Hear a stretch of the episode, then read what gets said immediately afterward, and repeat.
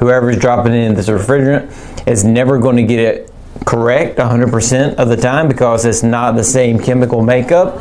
The manufacturer made that unit to work on R22. It didn't make it to work on the drop-in refrigerant for R22.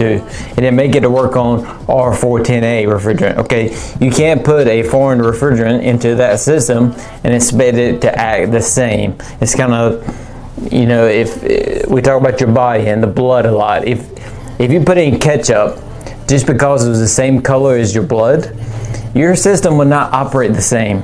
Okay, so it's kind of it's kind of ridiculous, but I mean, think about drop-in refrigerants. Yes, they're drop-ins for R22, but never think that is going to be the solution to your problem because drop-ins could cause more problems, could be more expensive over time because you're having to go back and check that over and over again.